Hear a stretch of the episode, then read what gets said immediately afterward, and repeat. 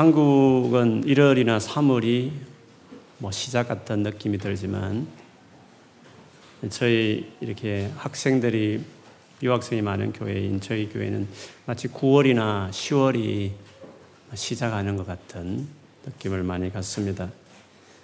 새로 유학을 이제 시작하는 경우면 이제 주로 이제 10월 같은 경우는 학업을 시작하니까 마치 이제 뭔가 시작한다는 중요한 시점 같고 혹은 공부를 끝내고 이제 9월 말이나 10월 되기 전에 마지막 논문을 끝내면 다시 이제 앞으로 진로를 고민하고 생각하다 보니까 어쩌면 지금 이 시점이 우리 인생에 뭔가를 시작해야 되는 그런 시점이어서 지금 이때가 우리에게는 정서적으로 느끼는 진짜 시작이 아닌가 이런 생각을 하게 합니다.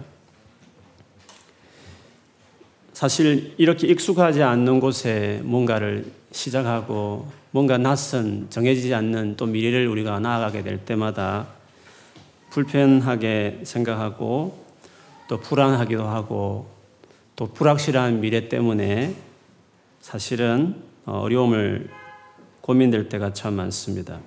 여러분 이런 경우를 우리가 살다 보면 많이 만나게 되는데 그때마다 우리가 가져야 될 태도가 있다면 뭘까요?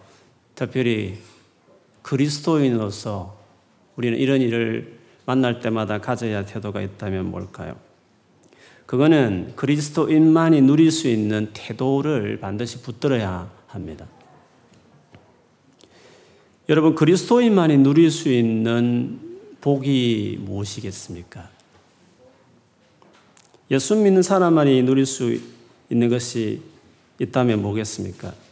세상적으로 뭔가 잘 풀리는 것일까요?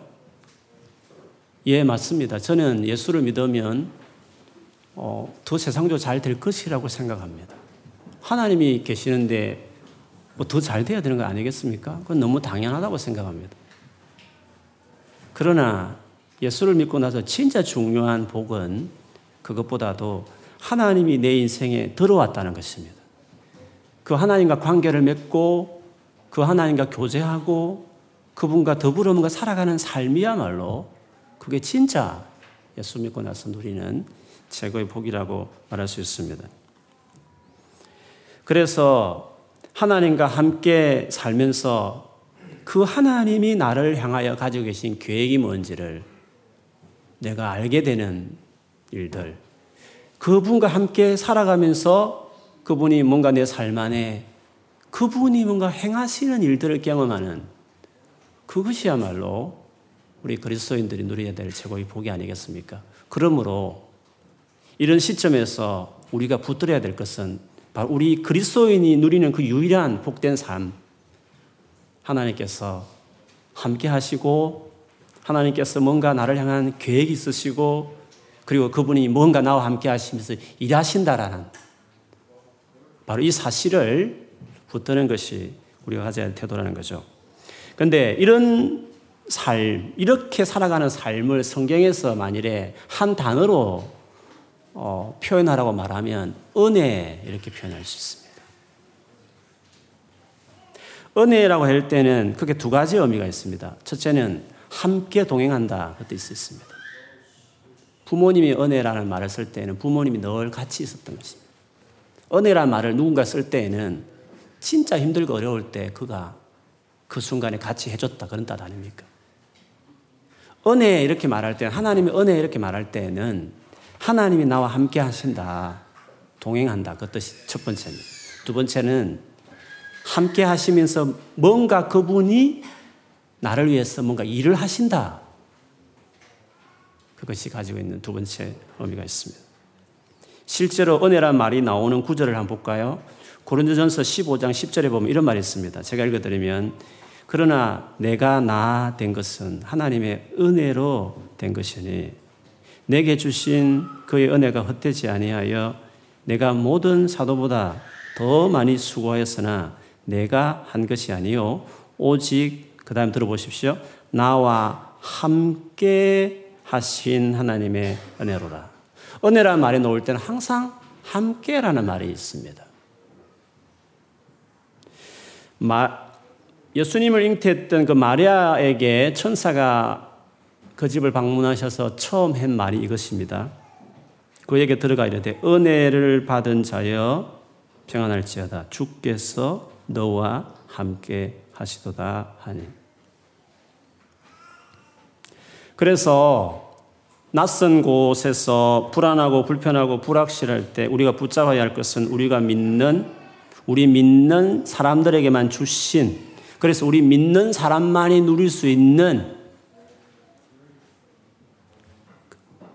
바로 그 복인 하나님의 그 은혜를 그 은혜를 어, 붙들고 그 은혜를 기대는 사람들이 필요합니다. 그래서 어떻게 보면 내 삶을 지탱하고 있던 버팀목들이 어, 하나하나 이렇게 떠나갈 수 있습니다. 부모님이 늘 있다가 부모님이 여기서는 없고 그 편안하고 늘 온돌이 되던 집들이 없고 춥고 이렇게 어서서 하고 영어 때문에 이렇게 스트레스 받고 여러 가지로 낯선 이곳에서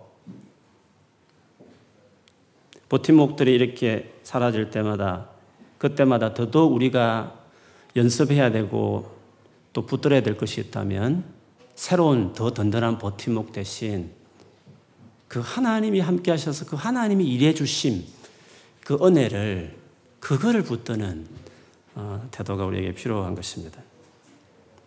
그래서 이 은혜와 함께 은혜가 강조될수록 즉 하나님과 함께하는 하나님 그분의 일하시는 이 일을 강조할 때마다 또다시 강조되는 하나의 우리의 태도를 표현하는 것이 있다면 그건 믿음이죠. 그래서 은혜는 항상 믿음을 요구하는 것입니다. 뭔가 일하시는 그분의 은혜가 있을 때 우리는 그를 기대는 것입니다. 은혜와 믿음은 그래서 같이 가는 세트와 같습니다. 은혜는 하나님의 행위라면 믿음은 그분을 향한 우리의 행위라고 말할 수 있죠. 은혜를 중요하게 생각하지 않으면 믿음이 중요하지 않습니다. 자기가 하면 되는 거니까. 뭐 어지할 필요가 없는 것이니까 그런 거죠.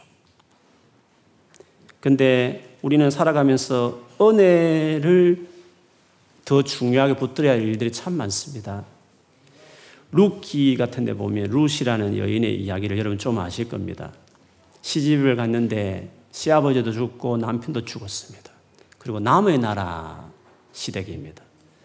나라 재산, 그 집안 재산을 다 어, 까먹고 빈 털터리가 된 가운데에서 그 여인이 그 시어머니 달랑 과부가 된 유일한 집안의 식구라고 말하는 그 가부인 시어머니 따라서 이스라엘로 그러니까 돌아오잖아요. 돌아왔을 때 이제 이스라엘에서 삶을 시작합니다. 얼마나 막막했겠습니까? 모든 것이 막막했습니다. 그런데 루시 어떤 태도를 보이는지 하면 2장 2절에 보면 이런 말이 있습니다. 모압 여인, 이스라엘 여인 아니었습니다. 모압 여인 루시 나오미 즉 시어머니에게 이르되 오나건대 내가 밭으로 가서 내가 누구에게 은혜를 입으면 그를 따라서 이삭을 죽겠나이다 하니 나오미가 그에게 이르되 내 따라 갈지어다 하매 룻은 그 불안할 때 그가 유일하게 붙들었던 지푸라기처럼 붙들었던 것은 은혜였습니다. 그 은혜를 붙들었고 그렇기 때문에 사실 아무것도 하고 싶지 않고 그냥 한, 한탄만 해야 될, 걱정만 하고 앉아 있어야 될그 그녀였지만 그 은혜를 붙들었기 때문에 내가 나가보겠다. 그래서 은혜를 빌미 삼아 게으르게 살 수 있느냐? 아닙니다. 은혜는 도리어 더 우리로 하여금 뭔가 시작하게 하고 더 나아가게 하는 더 적극적으로 살아가게 하는 놀라운 힘이 은혜가 있는 것입니다.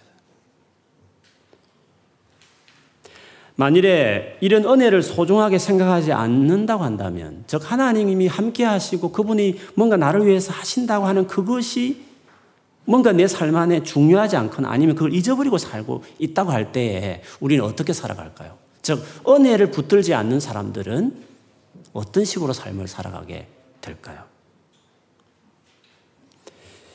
하나님이 하실 일에 대한 기대도 없고 뭐 믿음도 없다고 하는 자연이 선택할 수 있는 가장 쉬운 방법은 자기 능력을 믿는 것입니다.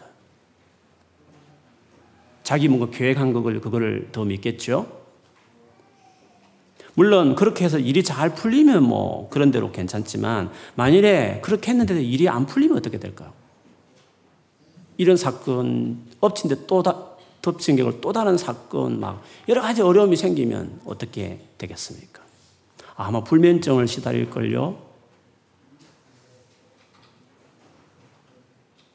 또 심해지면 우울증도 있겠죠. 아니면 더 심해지면 어, 여러 가지 이제 감당이 안 돼. 자기 자정 능력이 이제 바닥이 나는 상황이 되겠죠. 자기 힘으로 뭔가 하려고 할 때는 만일 부정적이면 그런 일이 있을 수 있을 것입니다. 또 은혜를 붙들지 않으면 뭔가 하나님 큰 변수 대신 하나님을 기대고 붙드는 것이 자기 몸에 배이지 않는 사람이면 어떻게 하겠습니까? 기존 시스템을 잘 따라갈 수밖에 없습니다. 기존 체계, 내가 여기 오기 전부터, 내가 이 일을 시작하기 전부터 이미 되어져 왔던 그것을 내가 순응할 수밖에 없는 겁니다.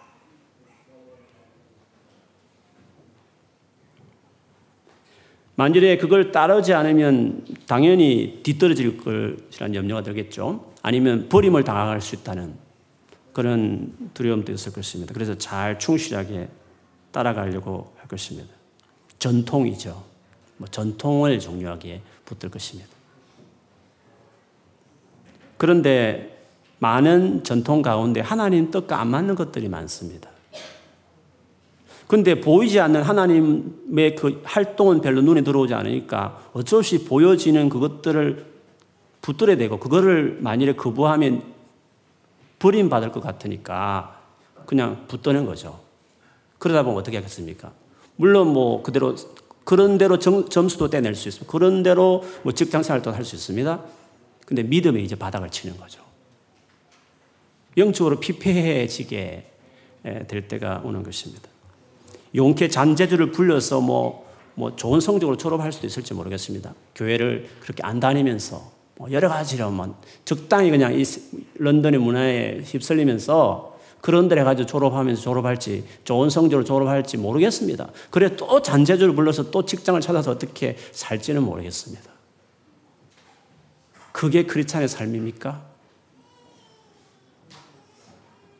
그냥 자기 수완과 열심으로만 살아가는 하나님은 그런 거 필요할 좀 도와주는 정도의 어시스트 정도 하는 종업원의, 종업원이 그 웨이터 같이 서브하는 정도의 어떤 역할을 하는 하나님의 정도면 그 인생이 무슨 뭐 예수 믿는 즐거움과 재미가 있을까요?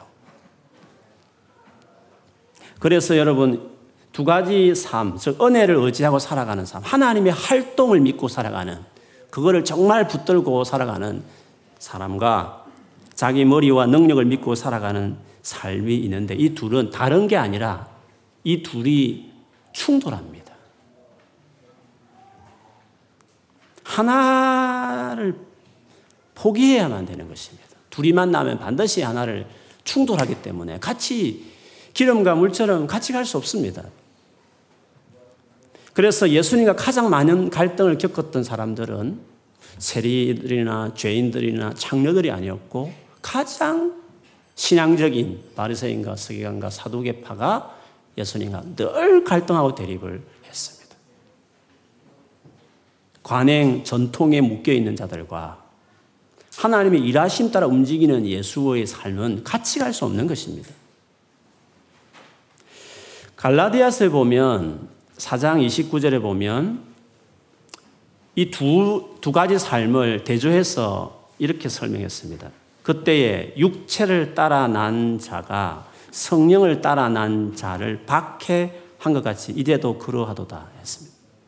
육체를 따라 났다는 것은 아브라함이 후손을 주겠다는 하나님의 약속의 말씀을 너무 참다가 참다가 기다리다 기다리다 너무 힘들어서 나이도 자꾸 들고 미래를 자꾸 생각하니까 이 정도에는 더 이상 참을 수 없다고 생각해서 그 애굽 여종과 잠자리를 해서 아들을 하나 낳았지 않습니까? 쉽게 말하면 자기 노력으로 낳은 자식이죠. 그 다음에 결국 끝까지 나중에 회개하고 기다리다 믿음으로 기다려서 하나님이 정말 하나님이 주신 자식, 사람의 노력으로서 낳을 수 없을 나이가 되었을 때 하나님 주셨으니까 사람의 노력으로 된 게 아니죠. 하나님이 정말 주신 자식이 이삭이었잖아요. 그런데 이 두 아들이 다투잖아요. 즉, 육체를 따라 인간의 노력으로 하는 그 삶은 하나님에 의해서 움직이는 삶하고 부딪히고 반드시 육체를 따라 살아가는 삶이 성령을 따라 살아가는 삶을 박해하는 겁니다. 그래서 아브라함이 그 이스마엘과 애굽을 그 여종을 쫓아내는 겁니다. 같이 갈 수 없는 겁니다. 오늘 본문을 봐도 바울과 바나바가 1차 성교, 1차 전도를 마치고 은혜롭게 마치고 돌아왔습니다. 그런데 어떤 사람들이 유대로부터 유대로부터 저 남쪽에 한참 남쪽입니다. 예루살렘이 있는 그 유대로부터 지금 바울과 바나바가 있는 안디옥이라는 아주 저 북쪽입니다. 아주 멀습니다. 거기까지 그들이 내려왔습니다. 아마 뭔가 결심하고 내려온 것 같아요. 그들이 내려와서 막 뭔가 가르치기 시작했습니다. 근데 그 가르침의 내용이 오늘 본문에 이제 시작할 때 기록이 됐죠. 가르치되 너희가 모세의 법대로 할례를 받지 아니하면 능히 구원을 받지 못하리라 하니라고 말했습니다. 바울과 바나바는 예수 그리스도가 우리를 위해서 죽으셨기 때문에 그분만으로 충분하다. 그분만 받아들이고 그분만 계속 의지하고 살면 충분하다. 그렇게 말을 했습니다. 그런데 이들은 예루살렘에서 내려온 정통, 율법에 아주 박식한, 해박한 그들은 이 안디옥 교회 와가지고 너희들이 몰라서 그러는데 사실은 모세의 율법에 중요하게 가르치는 할례를 받아야 된다. 그래야 구원을 능히 받을 수 있는 것이다. 이런 식으로 그들이 어, 가르치기 시작한 것이었습니다.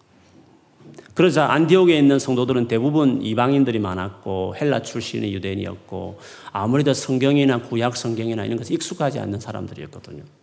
그런데 아주 성경에 이미 오랫도록 전문가적으로 해박한 지식을 가지고 있는 그들이 와서 성경을 막 이렇게 인용하면서 이렇게 설명해 하니까 야, 우리가 너무 단순하게 믿었는가 보다 하면서 성도들이 막 이렇게 헷갈리고 막 그렇게 하는 것이었습니다. 그 가르침을 바울과 바나바가 듣고 그냥 있지 아니하고 그들과 함께 적지 않은 다툼과 변론이 일어났다라고 이절에 이야기했습니다. 그래서 충돌하는 거죠. 이 두 삶은 같이 갈 수 없기 때문에 충돌하는 것이죠. 지금도 그렇습니다, 여러분.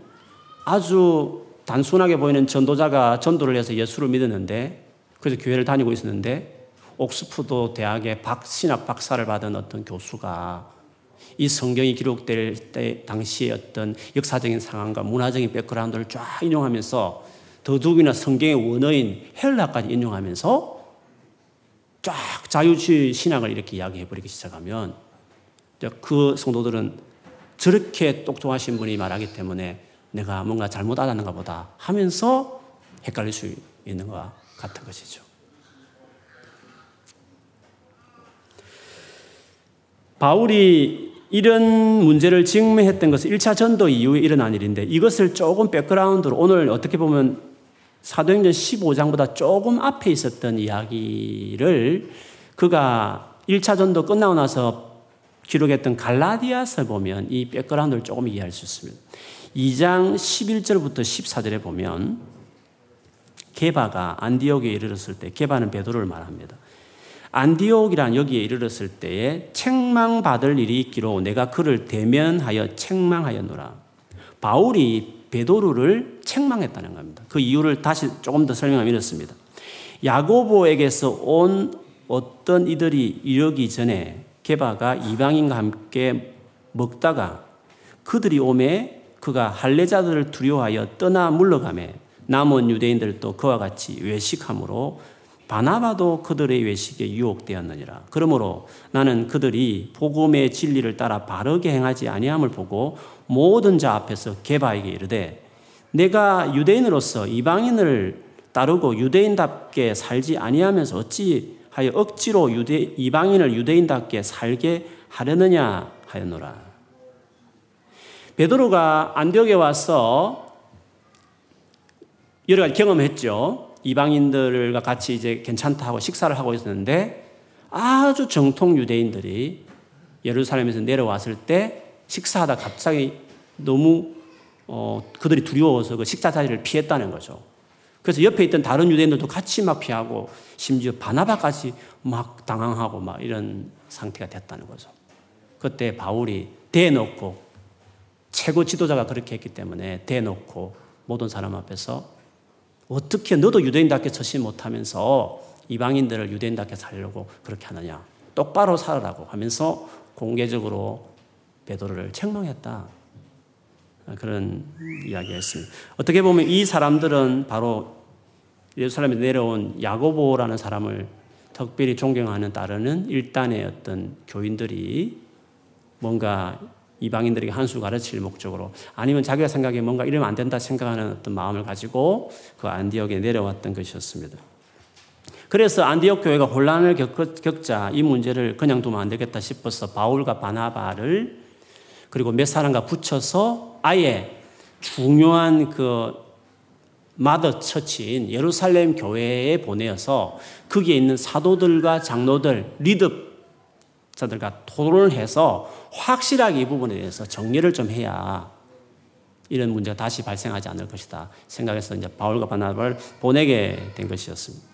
그래서 이제 바울과 바나바가 또 몇 명 같이 이제 예루살렘 향해서 이제 올라가는 도중에 오늘 본문에 보니까 베니게, 사마리아 등을 다녔습니다. 거기서 이방인들이 주님 앞에 돌아온 많은 간정을 하면서 같이 기뻐했죠. 그리고 예루살렘에 갔더니 정말 사도들과 장로들이 맞이하면서 환영을 했습니다. 그리고 사절에 보면 하나님이 자기들과 함께 계셔 행하신 모든 일을 말했다 했습니다. 거기까지는 좋았습니다.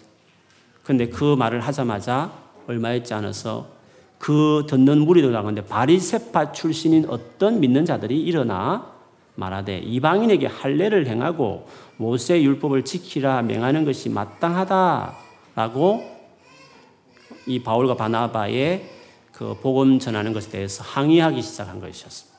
그래서 이제 논쟁이 붙기 시작한 거죠. 공식적으로 공청회 같은 공회, 공회, 공적인 모임을 만들어서 모든 사람, 지도자들 다 모여서 이 부분을 가지고 이제 토론을 하기 시작했어요. 그 토론 내용이 자세히 기록되어 있지 않지만 7절에 보면 많은 변론이 있은 후에 아주 많은 이야기들이 오고 갔다는 이야기를 하고 있습니다. 그런데 그 변론 이후에 말미쯤 갔을 때 베드로가 일어서서 자기 의견을 이야기하기 시작했습니다. 그 요지는 사도행전 10장의 경험을 좀 가지고 이야기한 겁니다. 그가 이방인 로마 백부장 고넬료의 집에 정말 가고 싶지 않고 갈수는 안 되는 것을 알면서도 성령이 뭐 한상도 보여주고 이래서 갔다는 거죠. 그래서 좀 찜찜하지만 복음을 전했더니 자기들이 경험했던 자기들은 막 열심히 기도해서 일어난 오순절의 성령의 같은 역사가 이방인들에게 는 말씀을 듣는 그 현장에 바로 성령이 내리는 엄청난 일들이 있었다는 거죠. 하나님이 이렇게까지 역사하는데 우리가 어떻게 이방인을 안 받아들일 수 있냐 해서 베드로가 그때 이제 세례를 주고 그런 사건이 있었어요. 그거를 다시 한번 이야기를 쭉 하면서 이방인들도 예수를 믿는 거로 하나님의 백성이 될 수 있다고 하나님이 증거를 보여주셨다. 사실 우리들도 예수를 믿는 은혜로 구원을 받는 것이다. 사실 우리도 우리 조상들도 지키지 못한 그 무거운 율법의 그 지침들을 어떻게 정직하지 않게 이방인들에게 준다는 말씀입니까? 하면서 본인의 경험을 가지고 그렇게 이야기를 했습니다. 그리고 이어서 바울과 바나바가 다시금 12절을 보면 하나님께서 자기들로 말미암아 이방인 중에서 행하신 표적과 기사에 관하여 말했다 했습니다. 많은 청중들이 그 말을 쭉 가만히 조용히 듣고 있었다고 말했습니다. 그 다음에 이어서 이제 야고보가 일어섰죠. 야고보는 뭐 여러 가지 여기는 좀 있지만 대체 여기는 이 야고보는 예수님의 친동생이었습니다. 그리고 우리 성경 야고보스를 쓰신 분이십니다. 그런데 예루살렘 교회의 최고 영향력 있는 지도자들은 베드로가 아니고 야고보였습니다. 그 이유는 잘 모르겠지만 아마 베드로는 여러 지역에 뭐 안디옥도 가 있었으니까 이렇게 여러 지역을 다니는 복음을 전했던 것 같아요. 그래서 아예 예루살렘 교회에 상주하며 계속 영향을 미치는 어떤 새로운 리더로서 야고보가 있었 어, 된것 같아요. 야고보가 단순히 예수님의 동생이라서 그가 영향을 발휘한 건 아닙니다. 왜냐하면 예수님의 다른 동생들도 많이 있었거든요. 그런데 야고보의 생에 대해서 쭉 살펴본 바에 의하면 야고보는 진짜 율법을 잘 지키는 분이었고 유대인들의 안 믿는 유대인들에게도 존경을 받을 만큼 진짜 구약의 율법의 말씀을 지켜서 정말 정통 유대인 못지않게 경건하게 살아가는 그런 분이셨습니다. 그뿐만 아니라 그분은 진짜 기도를 많이 하는 분이셨어요. 그래서 그의 무릎을 낙타 무릎, 여러분 낙타 무릎의 말 들어보셨잖아요. 낙타 무릎이 그 단단하고 그게 납작하다고 그렇게 하잖아요. 그래서 이 야고보가 얼마나 기도를 많이 했어요. 무릎이 달하고 달아가지고 납작해질 정도로 낙타 무릎의 주인공이 이 야고보였습니다.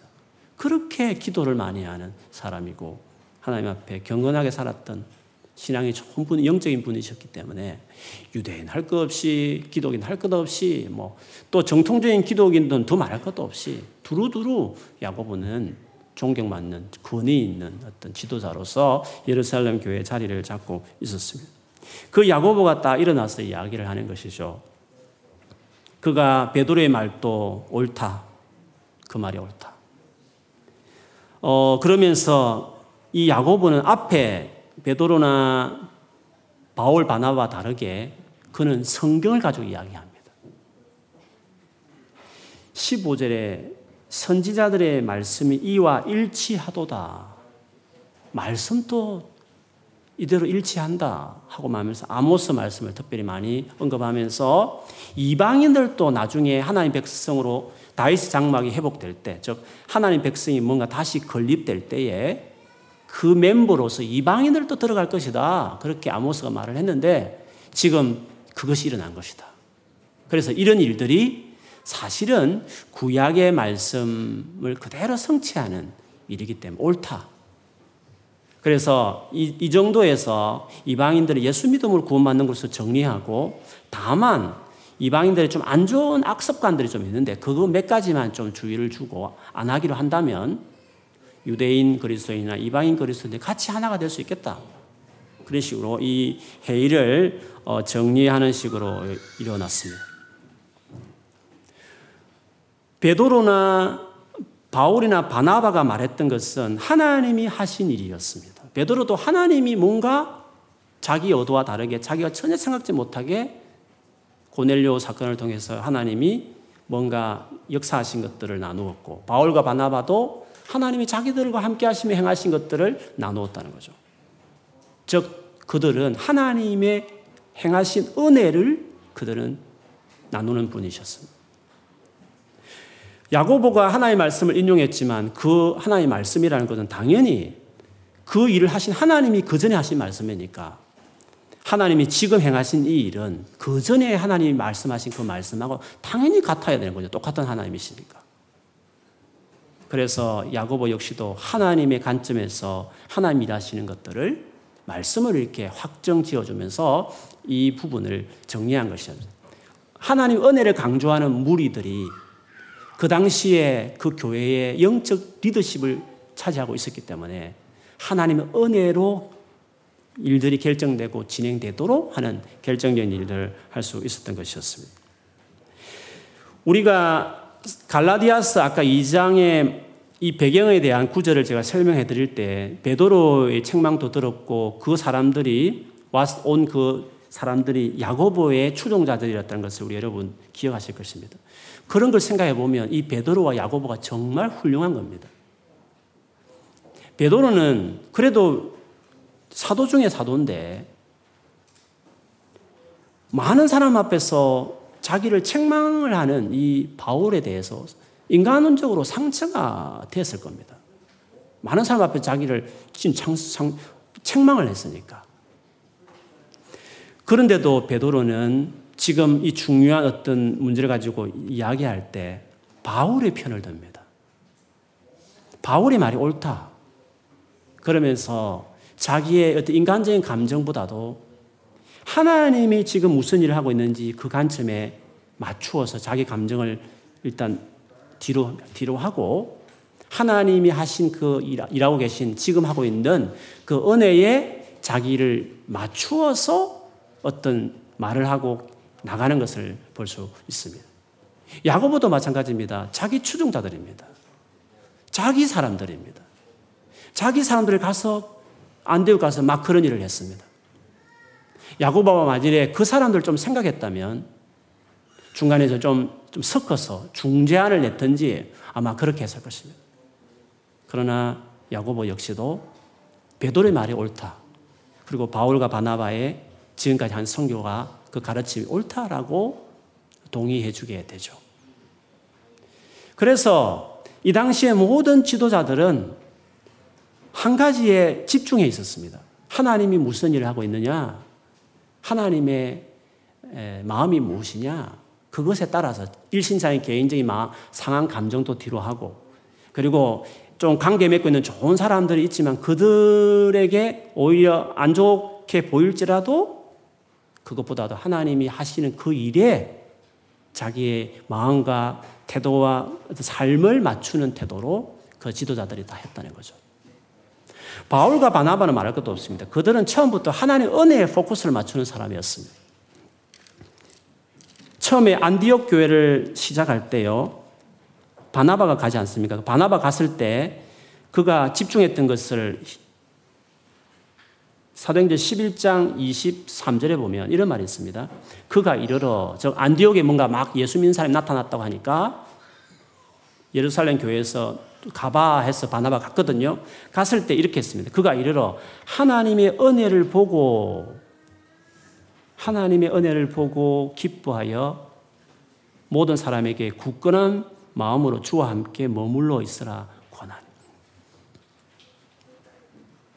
바나바 역시도 은혜를 보는 사람이었습니다. 그리고 주와 함께 계속 머물러 있으라는 은혜의 삶을 계속 강조하죠. 바울은 뭐 더 말할 것도 없죠. 은혜의 말씀에게 부탁하고 그 은혜를 강조하는 인물이셨죠. 그래서 초대교회 이 교회가 이렇게 문제 가운데서도 아름답게 성장할 수 있었던 것은 당시의 모든 리더십들이 하나님의 그 일하심, 그 은혜에 정말 중요함을 알고 거기에 포커스를 두고 살았던 분들이었기 때문에 이거를 정리할 수 있었음을 볼 수 있습니다. 아브라함도 갈대 우르를 떠날 때 되게 두려웠습니다. 제가 늘 말하지만 갈대 우르를 떠나면서 아브라함이 경험했던 것은 세 가지였습니다. 불편하기 시작했고 불안하기 시작했고 미래가 불확실해졌습니다. 산불이라고 그렇게 하죠. 불편해지고 불안해지고 불확실해졌죠. 왜? 자기가 그렇게 의지했던 모든 것들이 고향에 다 있었기 때문에. 그 갈대아 우르는 메소포타미아 문명의 발생지입니다. 한국의 강남입니다. 그 길을 떠난다는 것은 평생의 텐트 생활을 해야 되고 보디가를 보디가디를 자기 옆에 줄 정도 자기 생명 위협을 자기가 느끼면서 살아 좀 불안하게 살았고 도대체 뭘 해야지 늘 불확실한 미래를 당면했던 거였죠. 세상적인 버팀목들이 다 무너지고 떠나가는 결정인 것을 하나님이 이제 요구하신 거였죠. 그러면 아브라함이 그 부르심을 받고 그가 출발하는 삶을 살아갈 때 그 삶의 특징이 뭡니까? 그가 도대체 뭘 기대입니까? 그러면 그렇게 잃어버렸으면 모든 걸 포기해야 된다면 그가 결국 붙드는 것이 뭐였습니까? 은혜였습니다.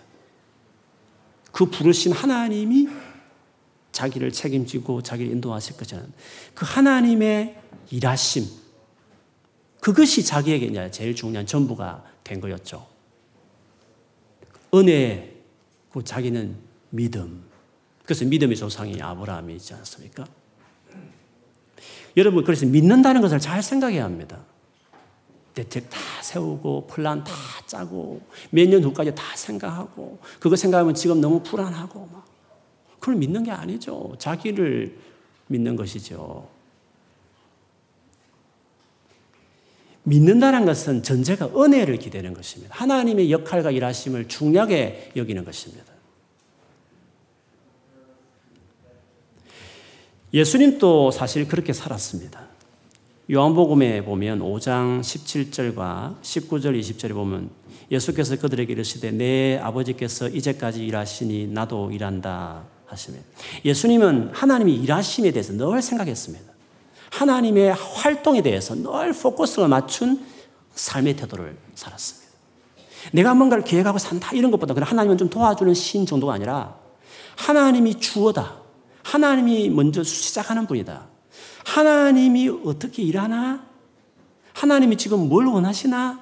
하는 하나님이 일하심, 즉 은혜를 제일 중요하는 그리고 그것을 철저히 의지하고 살아가는 믿음의 삶을 예수님이 사셨습니다.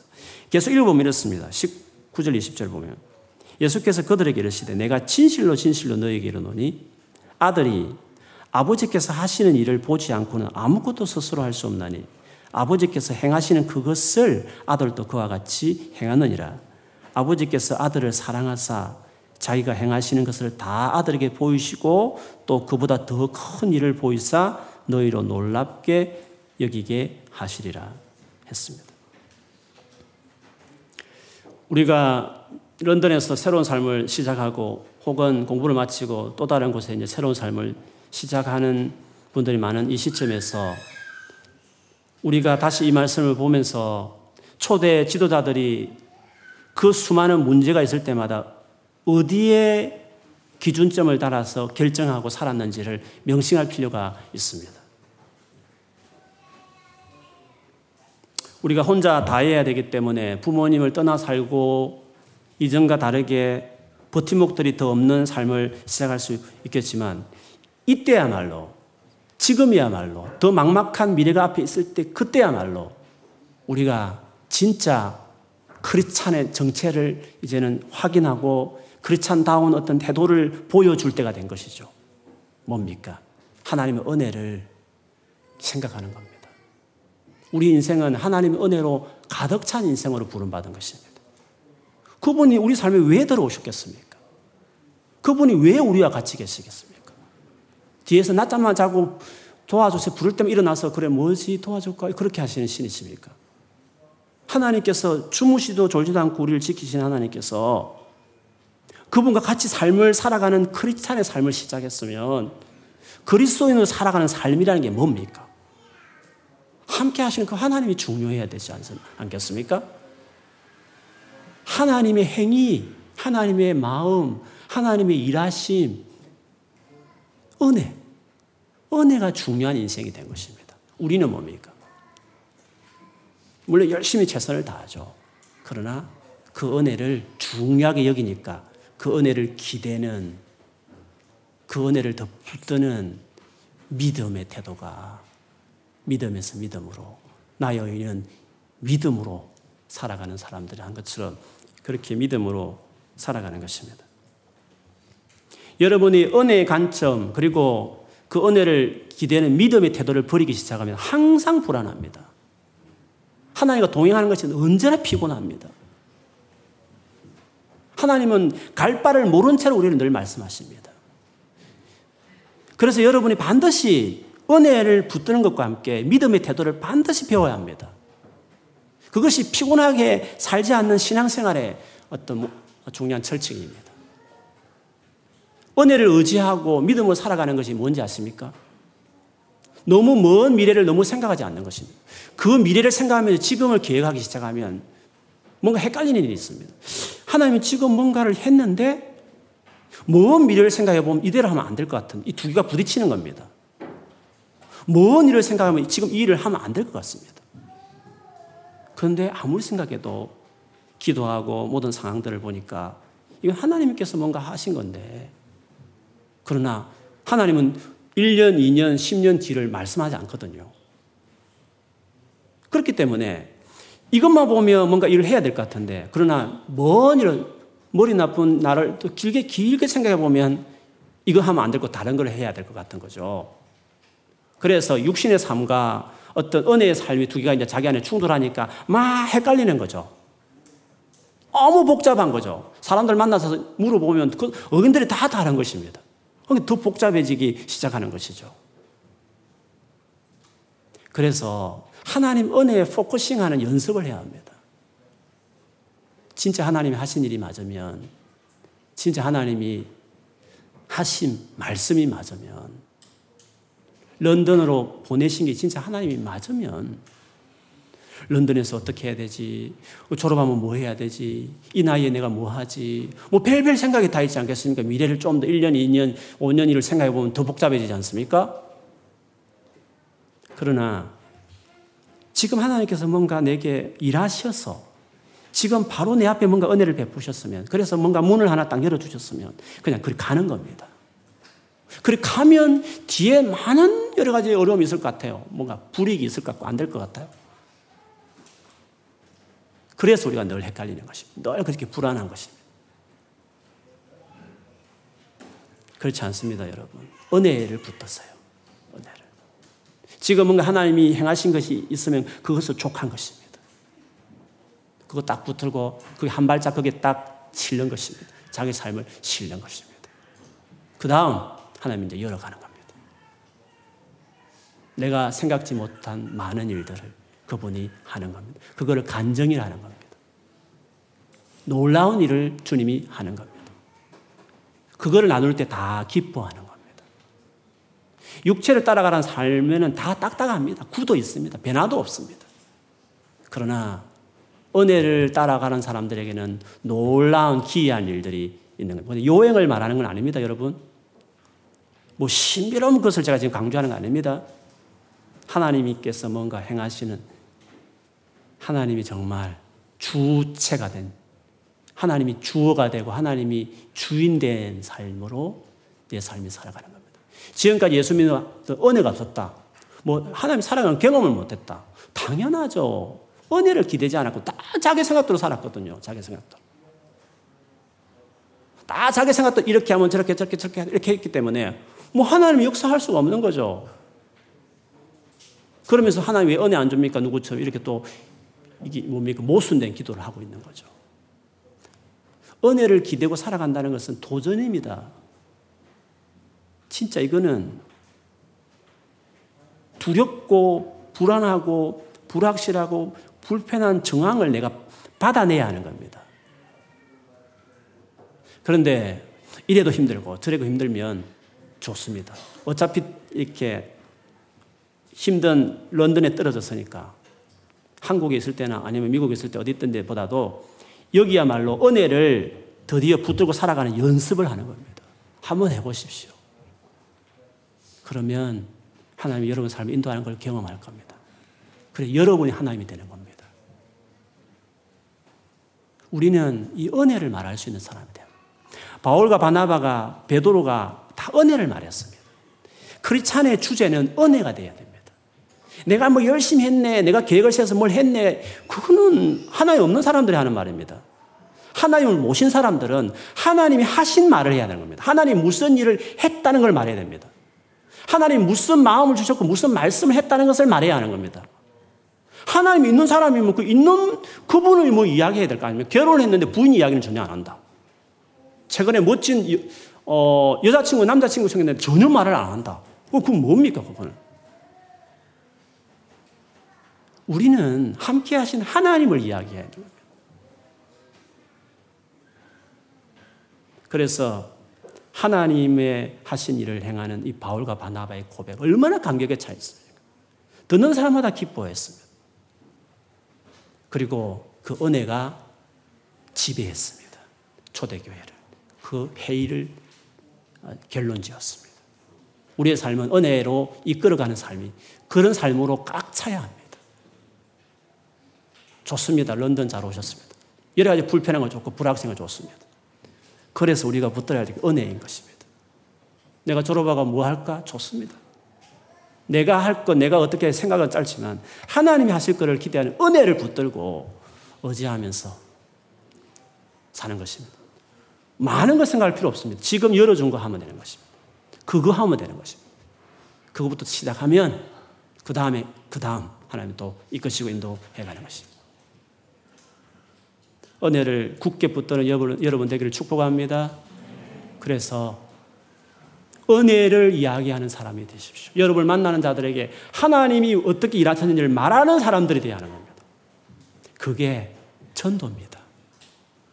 교리를 잔뜩 이야기하는 게 아니라 살아계신 하나님을 이야기하면서 그분의 놀라운 은혜를 십자가까지 이야기하는 거죠.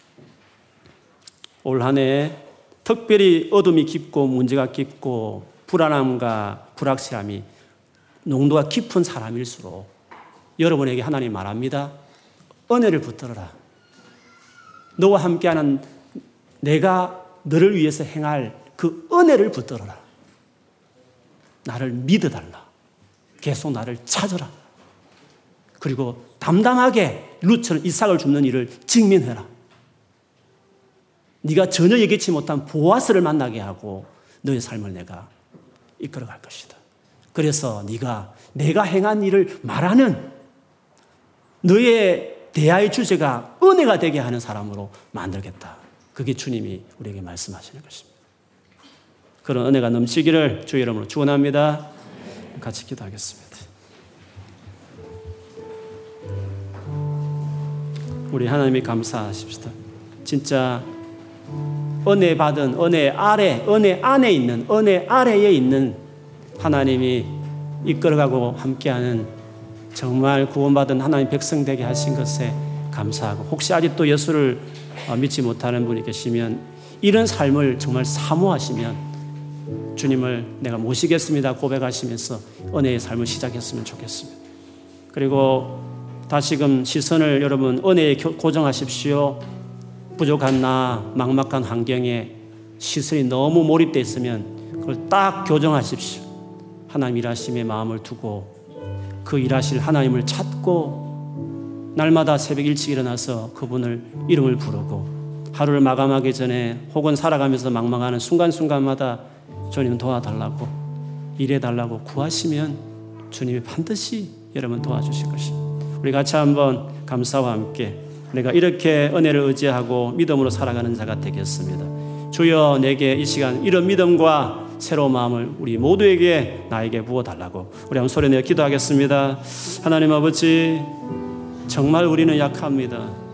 자신이 있으면서도 살다 보면 막막한 일들을 밥 먹으려면 불면증에 시달리고 제대로 밥도 들어가지 않고 정말 머리가 찌끈찌끈할 처럼 두통에 시달릴 정도로 마음이 너무 상해서 화장실을 떠나들어야 할 정도로 우리가 감당이 안 되고 벅차는 인생을 살 때가 참 많습니다. 더더구나 고향을 떠나 부모를 떠나 이 낯선 외국 땅에서 산다는 것이 얼마나 어렵겠습니까? 그리고 내가 뭔가를 시작해야 되고 모든 것들이 낯선 곳에서 산다는 것은 어렵습니다.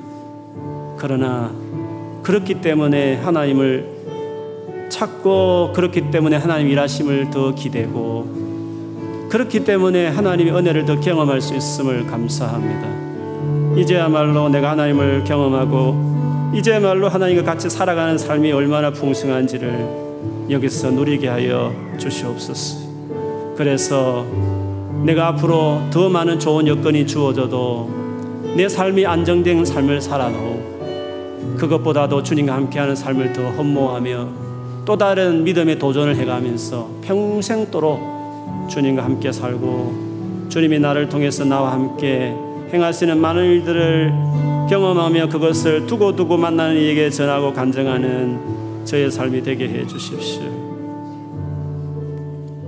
하나님 아버지, 우리 모두는 은혜를 붙들고 살아가야 될 사람들입니다. 우리가 예수를 믿었다는 것은 은혜를 붙들고 살아가는 삶으로 초청이었습니다. 사랑하는 주님, 오늘 아직도 내가 인생의 주인 되어서 그저 하나님 알라딘의 램프를 비비면 나와서 주인이 뭘 도와주실 거야 하는 그런 거인 정도로 하나님을 생각하는 사람은 없습니까? 진짜 하나님이 나의 삶을 이끌고 있습니까? 진짜 예수가 내 삶의 주인이십니까? 진짜 이번 한 주간도 주님이 주신 마음을 내가 알고 그 마음을 따라 순종한 삶이었습니까? 진짜 내 삶에 은혜가 있는 사람입니까? 하나님 아버지, 열심히 사는 것도 중요하고, 진짜 공부 잘하고 좋은 직장 찾아 돈 많이 버는 것도 중요하지만, 예수 믿는 사람이 누릴 수 있는 최고의 복은 그 하나님과 같이 동행하는 하나님 그 삶인 줄 믿습니다. 때로는 불편하게 보여지는 상황에 불안하고 불확실한 상황으로 우리의 인생이 나아가는 것 같아도 거기에 그만큼 하나님이 놀랍게 그것을 커버하시고 역사하시는 것을 경험하는 사람이 될 줄 믿습니다. 우리의 노력한 만큼 얻어지는 그렇게 결과물을 얻고 살아가는 것은 않으로 부끄럽고 수치스러운 인생입니다. 하나님이 크기만큼 하나님이 하나님답게 우리 인생을 이끌어가는 사연과 스토리가 있어야 그게 그리스도인이라고 말할 수 있습니다. 주여 우리가 그렇게 살기 원합니다. 특별히 오늘 힘들고 어렵고 막막한 마음을 가지고 오신 분이 계시거든 주께서 내가 있지 않니? 너의 삶은 은혜로 이끌림 받는 삶이야. 나를 바라보라고 말씀해 주시옵소서. 주님을 바라볼지어다. 견고하게 너의 영혼은 주님을 바라볼지어다. 잠잠히 내 영혼 어찌 속에서 불안하여 염려하는고 그 얼굴에 도우심을 바라라 오히려 찬송하게 되리라. 여호와를 악망하는 자는 새 힘을 얻으리라 하신 것 같이 그렇게 살아가는 우리 모두가 되게 하여 주시옵소서. 예수님 이름으로 기도합니다. 아멘. 네 오늘 우리 병영이가 마지막으로